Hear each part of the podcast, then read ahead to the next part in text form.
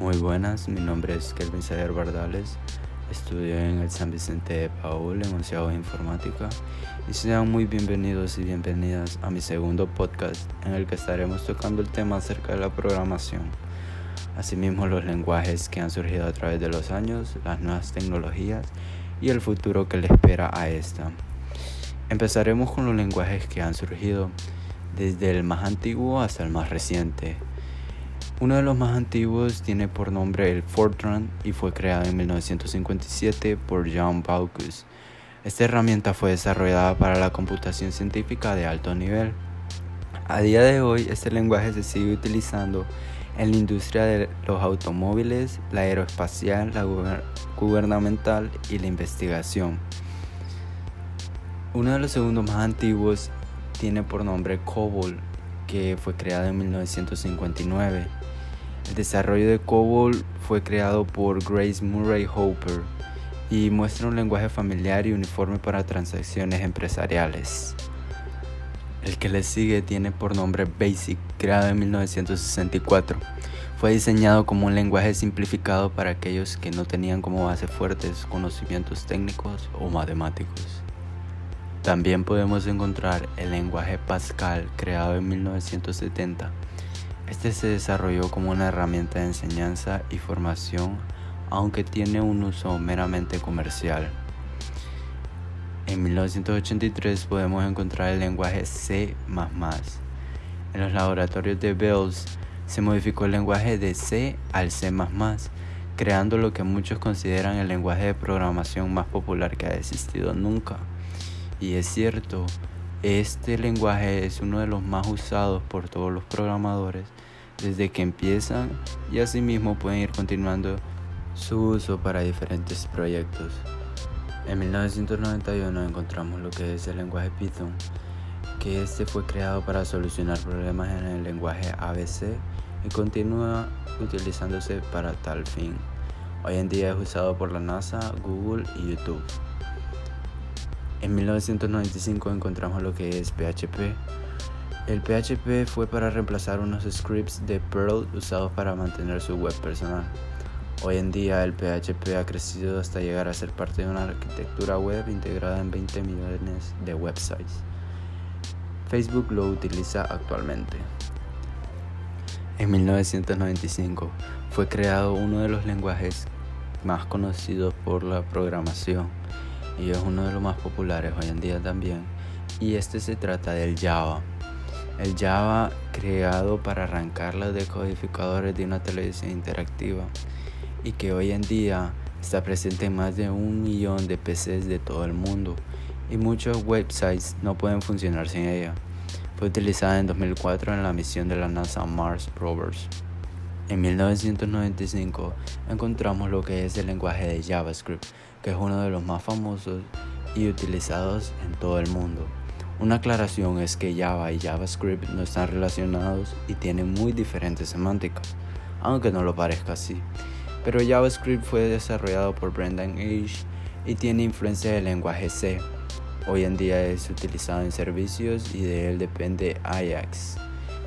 Por último, podemos encontrar uno de los lenguajes más recientes que fueron creados. Tiene por nombre Ruby on Rails. Este fue extraído por David Hanson de su trabajo en un Basecamp. Hanson lanzó Ruby on Rails en principio como código abierto en 2004, pero no compartió los derechos hasta en febrero del 2005. Ahora está en su versión de 3.0.7 y tiene más de 1800 contribuyentes. Ok, esto fue en base acerca de los lenguajes de programación que han existido durante los años. Cabe aclarar que estos no han sido todos los que se han creado.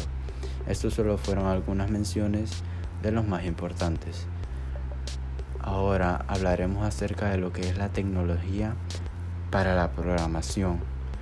Como ya sabemos, las tecnologías web avanzan rápidamente y es necesario estar al día de las tecnologías más actuales. Las diferentes tecnologías permiten crear interfaces de usuario y establecer comunicaciones con servidores, y además de implementar comportamientos de la web en el servidor. Cabe destacar que nos encontramos con dos tipos de tecnologías, la tecnología que es del lado del cliente y la tecnología que es del lado del servidor. En la que es del lado del cliente podemos encontrar los lenguajes de JavaScript. Al utilizar este lenguaje de programación es posible dar una mayor interactividad y dinamismo a los sitios web. Encontramos también lo que es el HTML, que es un lenguaje de programación usado para creación de sitios web. Este consiste en un conjunto de códigos que son cortos y que clasifican como archivos de textos en las etiquetas. Es decir, que el texto se guarda en un archivo llamado HTML y se puede encontrar a través de los buscadores. Encontramos también lo que es CSS, que es una de las tecnologías web a las que más recurren los programadores gráficos a la hora de desarrollar sus proyectos.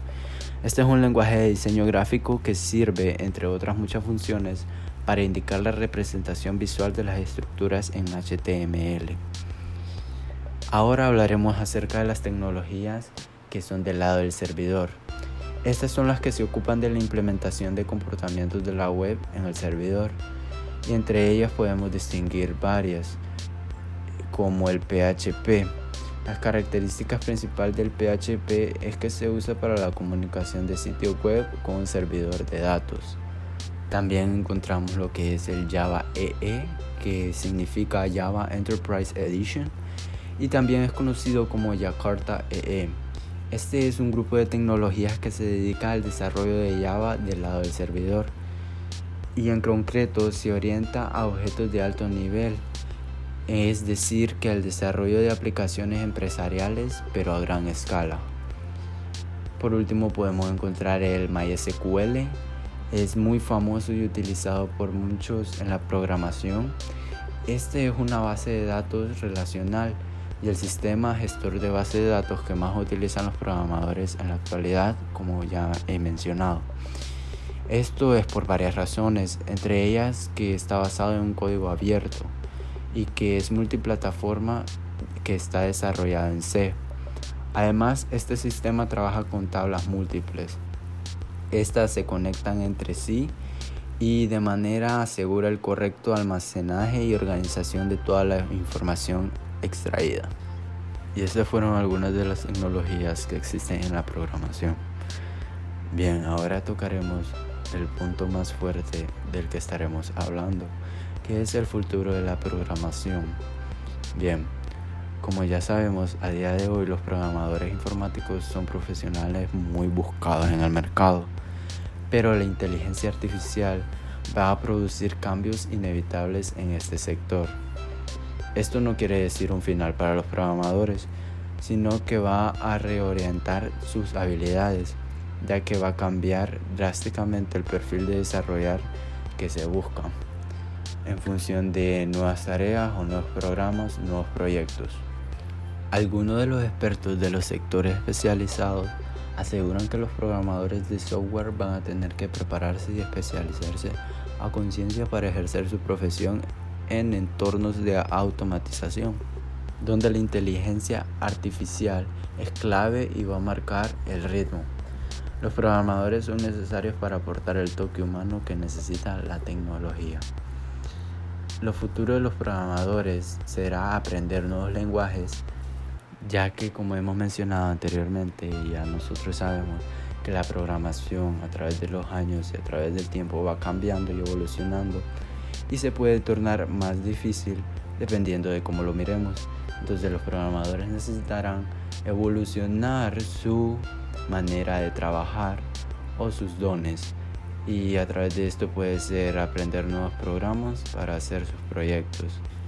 Entonces, en conclusión podemos decir que la programación tiene un futuro muy grande y muy esperado, ya que como sabemos el mundo va evolucionando a través de la tecnología y podemos ver hoy en día que es muy útil en diferentes campos y la programación no se queda fuera de ella.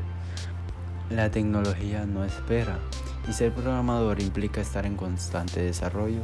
Aprender a programar te abre las puertas de los principales lenguajes de programación y tener la base perfecta para posicionarte en un mercado laboral que incluye un gran futuro para ti así como para la sociedad. Bien, y este fue mi aporte acerca de lo que espera la programación y un poquito de la historia que ha surgido a través de ella. Nos estaremos viendo en el siguiente podcast, así que esténse muy atentos. Gracias por su atención y yo me despido hasta aquí. Nos vemos.